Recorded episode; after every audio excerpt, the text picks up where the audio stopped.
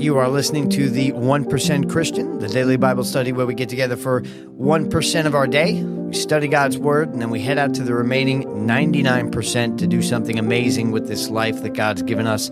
I'm Pastor Jay D'Ambrosio with Sound of Heaven Church in Deer Park, New York. I invite you to check us out at soh.church. While you're there, download our free mobile app. We've got a digital Bible, we've all of our teachings, an online community that you can interact with every day. So it's a great resource in your pocket. If you're listening anywhere where you get your podcasts, like, share, subscribe, turn on your notifications. We want you to get more in the Word of God because faith comes by hearing, hearing by the Word of God, and with faith, all things are possible. I hope you are having an awesome day, and I'm glad that you're joining us today as we continue our study. We're actually kicking off Matthew chapter 23 now. We're getting there. We're in Jesus' last week of his earthly ministry, and we've really seen things start to ratchet up ever since he enters Jerusalem. And this is back in Matthew chapter 21, right? The triumphal entry, what we know in Christendom uh, tradition as Palm Sunday. I mean, it's, look, he's been getting flack from the religious leaders. He's been facing opposition, but obviously we know things really escalate in this last week. And it starts with him coming in, uh, being praised by the people, being called a king and a savior. And then ultimately, what does he do? He flips the tables outside of the temple. And that's where the gloves really start to come off right? He, Jesus curses the fig tree, and the fig tree really signifies the heart of the leadership in Israel, right? Remember, all leaves, no fruit. We'll get into that a little bit more today. Um, but ultimately, we see Jesus' authority challenged, and what we've studied over the good part of the last two weeks is the interactions between Jesus, the Pharisees, the Sadducees, the Herodians, all of the ruling class there, even though they normally hate each other, come together and come against Jesus, really trying to challenge him. Okay, so that's where we end in Matthew 22. And also, Jesus, of course, teaching what the greatest commandment is, right? Or the two greatest commandments love God, love people. So now the gloves really come off. If you didn't think that, you know, they were going at it, and not that Jesus is bringing himself down to a lower place, but understand what Jesus is trying to establish, he needs to remove the opposition. And he's not doing it by force, he's not doing it by fists. He's doing it through love, he's doing it through truth. And how many of you know that sometimes speaking in a loving manner doesn't always mean telling people what they want to hear?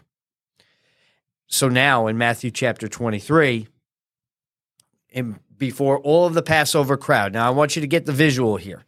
These next few weeks are going to be critical, I believe, to your understanding of Scripture. Okay? The, the, this is the Passover week. The largest crowds of the year are in Jerusalem right now. So Jesus has a giant audience of people that have God on their mind and are witnessing what is going on here. And what I just went through in the way of the timeline is so, so important. We have to look at the progression of what happens this week so that we can properly understand what Jesus is trying to tell them. Because if we can understand what Jesus is trying to tell them, then we can pull the revelation out for us. Remember, the proper way to study scripture is to understand first the audience relevance. And that, I, I, tell you from the bottom of my heart, is a passion of mine is to help the body of Christ understand scripture in the proper context, understand how the original audience took it, how the original authors meant for it to be. And I say this not because it's not relevant for today, it's very relevant for today. But we have to read it through that proper lens because if we don't, what happens is we cherry pick scriptures to fit whatever we want to fit or even more so, especially as we get into Matthew 24, we cherry pick scriptures to try to apply it to events today. And that's a misplaced application of Scripture for sure. Because you can't watch what we have just wa- watched and developed. And if you're listening for the first time today, I encourage you to go back and to listen through because you're going to see the escalation happen from everything that I just went through. I won't go through it again, but we can't see Jesus is establishing kingdom principles, is rebuking the Pharisees, is in this case warning the crowd specifically about specific people, and then get to the next chapter, Matthew 24, and somehow apply that 2,000 years later in terms of what the events that Jesus is talking about. Okay. We'll get into that more. But what I want to approach today is Jesus' warning of the crowds about the Pharisees.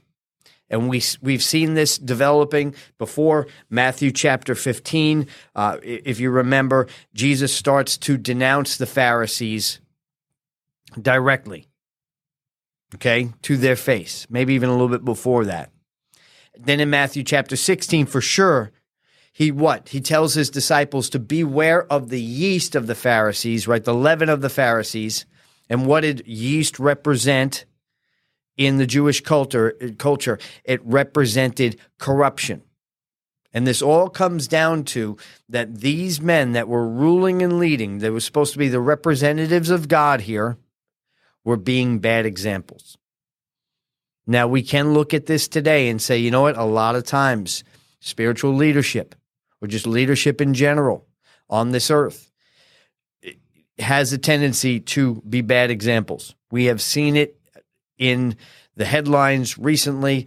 Uh, there are people that are being followed, and what happens is they fall, and then everybody gets in a frenzy. You get some people saying, Oh, I knew that was going to happen, or Oh, I never liked this person, or some people just flat out leaving the church. Why? Because we have a tendency to put a lot more stock in human beings than it belongs. Right? It is a tragedy, and that's why it is a big responsibility of those who are in leadership, especially in ministry, especially those who represent God, to conduct themselves in a manner that would be worthy because it is the honestly flawed human condition that will elevate men and women of God to a place higher than they should be in terms of their own personal praise. And there is a lot of spiritual leadership in the church that does things in a very similar fashion to the Pharisees. What? For their own benefit, for their own praise, for their own elevation, not the elevation of God. And that's something that we in this generation really have to look at and try to change within the church. But let's get into our study today. Jesus is warning the crowds about the Pharisees. Matthew chapter 23, starting with verse 1, and we will go through verse 12. Then Jesus said to the crowds and to his disciples, The teachers of the law and the Pharisees sit in the Moses Moses' seat. So you must be careful to do everything they tell you, but do not what they do, for they do not practice what they preach. Verse 4 they tie up heavy, cumbersome loads and put them on other people's shoulders, but they themselves are not willing to lift a finger to move them. So Jesus acknowledges here the position, the God ordained position of the priest and the spiritual leadership, but he rebukes their performance in it. And why? Because what they would do they would do for themselves. And we'll get to that here in a second. But understand, leadership is necessary. We, I talk with Christians all the time and say, well, why do I have to go to church? You know, uh, I, I can, it's just me and God. I totally get that. That's fine. But God does things in a corporate setting that he often do, doesn't do with us individually. Why? Because all, when all of our giftings come together, then we are stronger. We don't need to isolate ourselves. Yes, we all have Jesus in our life as our personal Savior. Yes, we all have the Holy Spirit as Christians inside of us. but there is something powerful about corporate worship. So if this is not something that you uh, take part in often, I do recommend that you get around people. But a lot of you, a lot of people have been hurt by the church. Why? Because the leadership is poor. And that needs to change. And the Pharisees are a good example of this. And in the synagogue, just to tell you about Moses' seat, they would have this stone seat that the authoritative preacher would sit on. It was called the Moses seat. So Jesus acknowledges that, look, there needs to be somebody sitting in that seat. Do as the scriptures say, but don't do as these Pharisees are doing. And here's why. Let's go to verse 5. Everything they do is done for people to see. There, and I'm going to pronounce this word, phylacteries wide, and the tassels of their garments long. They love the place of honor at banquets and the most important seats in the synagogues. They love to be greeted with respect in the marketplaces and to be called rabbi by others. We see this before, right? Jesus started calling them hypocrites. Why? Because they would stand on the street corners and they would pray for all to see. The phylacteries, what are those? They, they were little boxes that would be tied, and this is out of Deuteronomy and Numbers. It instructs those to tie the scrolls on, I believe it was on their shoulders and their their hands. Had it here somewhere, but something like that. So, what these spiritual leaders would do is they would make sure that those were really big or the borders of their garments were really big. Why? Because they equated the they equated the size of these things to uh, uh, an image of holiness. I want you to remember back with the fig tree. Why did Jesus curse the fig tree? Because it had the leaves, but it didn't have the fruit. It looked the part, but it didn't produce what God intended. It had the appearance without the production. And that was the state of the temple. That was the state of the Pharisees and the religious leadership of that time. And we see some of that even in our modern day, right? Not because, I mean, that's, that's where the broken human condition goes, right? Love of money, pride, doing things for just the, the own personal exalta- exaltation and not for God. So let's keep going here. It says, But you are not to be called rabbi, for you have one teacher. You are all brothers. You do not call anyone on earth father, for you have one father, and he is in heaven. Nor are you to be called instructors, for you have one instructor, the Messiah. The greatest among you will be your servant. Now, this isn't Jesus rebuking every concept of every title. Understand what a title is. A title in the early church, especially if you study out the fivefold ministry that you know the Apostle Paul lays out in, in Ephesians four, uh, as the the way the church was intended. Titles are meant to be associated with giftings, okay, and giftings are not associated with personal prestige. Giftings are specifically for the servitude of others. So if I call myself evangelist, Evangelist is from the Greek word which means messenger of good news. My job as an evangelist is to share the good news with you to help change your life. It's not to get a special parking spot at church. It's not to wear a special pin on my lapel. It's not for me to put a, uh, a you know, a, a diploma on my wall. Titles are not meant for personal honor. They're to signify giftings within the church. And Paul himself called himself a teacher. Paul himself called himself a father. Paul called people his children. So it's not about that. It's really about the heart. It's about the heart. And what Jesus is pointing out to to the crowds is do what they say, not what they do. You know, as parents, we think that's a rite of passage, passage, right? To say, do as I say, not as I do. How many of you, I don't know if you've heard that growing up from your parents. I want to say this that that is not the ideal scenario. Jesus is not saying that it's the standard for leadership to be in a hypocritical state where, yeah, they're teaching the right things, but they're not doing the right things. This whole part where Jesus is laying out, hey, listen, where is it? You are, and you are all brothers, right? Don't, rabbi, teacher, you're all brothers. You're all brothers. We are all brothers and sisters. None of us is more important than the next. And that's a fact. And that's not what they were living out there. So Jesus is being very critical of what? Very critical of the Pharisees and the teachers. And it's, interesting. About a couple hundred years later, in the Talmud, the Talmud is um, it it means documents. It's it's a uh, a collection of rabbinical documents, and in the Talmud, it is actually critical of the Pharisees as well. It says that there are basically seven types of Pharisees, and six are not good. And I thought this was interesting for this study in particular, right? Because this was how the Jewish teachings were carried on, even beyond 70, you know, 70 AD when the temple was destroyed. Said there's seven types of Pharisees, and, and we could kind of see that. Uh, we, we can definitely see that in the Pharisees here, but we can also see that you know some of these traits maybe in in us, maybe in some of our leadership, maybe in some of the things that we want to change. So there's the shoulder Pharisee. That was the one who wore all their good deeds on their shoulder, right? For all to see. And really, this goes to motive.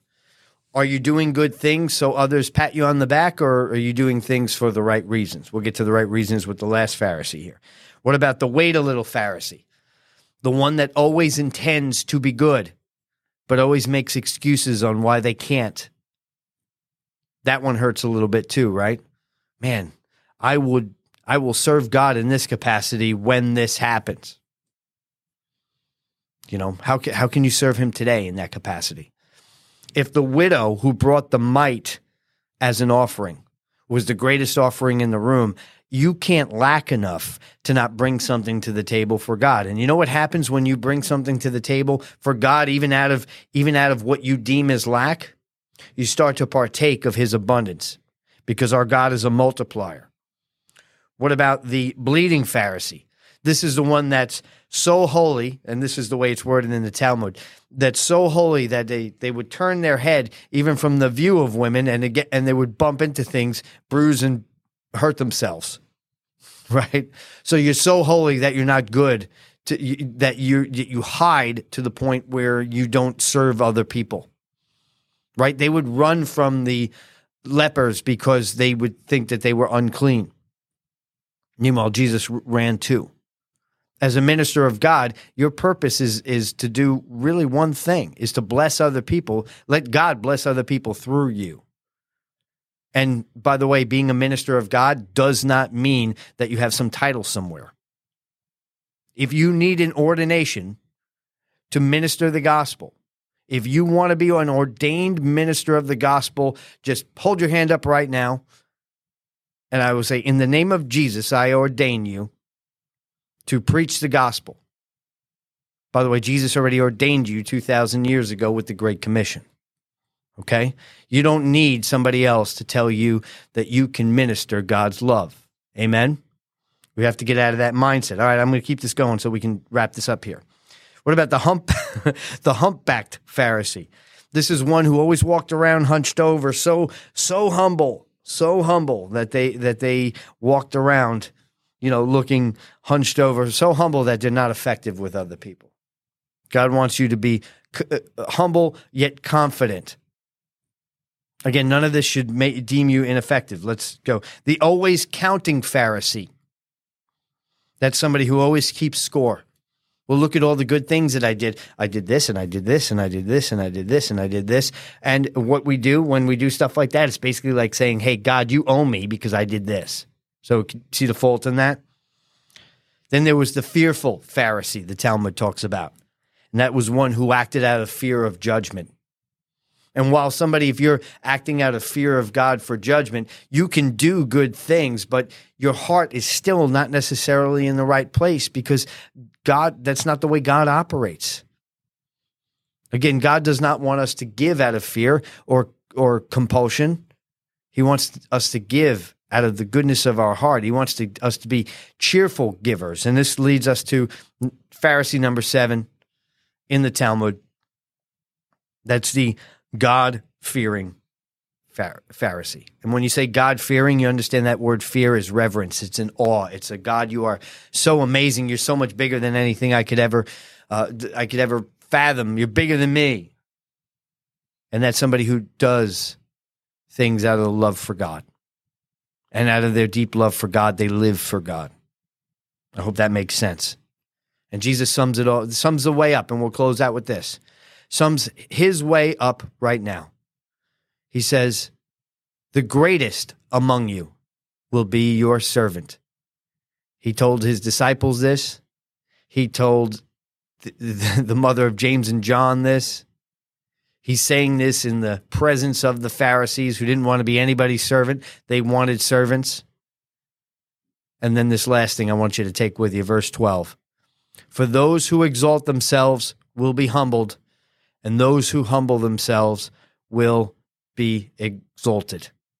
Those who exalt themselves will be humbled, and those who humble themselves will be exalted. The easiest way to be humbled is to try to paint yourself as honestly more important than God. God wants you to be confident. God wants you to be bold, but He wants you to do so in a way with humility. Really, what, what Jesus boils down to is doing everything in humility, understanding that without God, what could you really do? And through servitude that because God, right? What does scripture say? We love because he loved us first. Right? And we draw. We don't we don't draw our strength and our our even our identity from the lives uh, from the lives of others and what they say about us. We draw our identity from who God says we are. So I hope this makes sense and we're going to continue through Matthew 23 uh, starting tomorrow. And my prayer for you today is that you would also look at your own motives and intentions. Even your leadership, wherever you are, wherever you're being fed, check the fruit there. And again, study to show thyself approved. Really look into God's principles First, for yourself to be able to change you, but second, so that God can train you and lift you up to what? Be a blessing to others. Because the greatest among us are the ones that are willing to serve, that are ones that are willing to recognize that we're born in this generation not just to take up space, but to bless this world through His goodness. Amen. So I hope that charges you today to go out and look for opportunities to take the words of God and put them into action and to be his light. Amen. Let's pray. Father God, in the mighty name of Jesus, we thank you for this study. We thank you that you are an awesome God, that you've given us the ability to serve you with our life, Lord God. For anybody that needs encouragement, Lord God, I just pray that you fill them with the peace that surpasses all understanding. If you're listening within the sound of my voice right now, God wants you to know that He loves you deeply and that He wants you to be effective in this world, to bear fruit, to be His disciple. In Jesus' mighty name we pray. I'm Pastor Jay D'Ambrosio, Sound of Heaven Church in Deer Park, New York. Check us out, soh.church. This is the 1% Christian. 100 starts with one. So go out and be a blessing. Amen. Love you guys.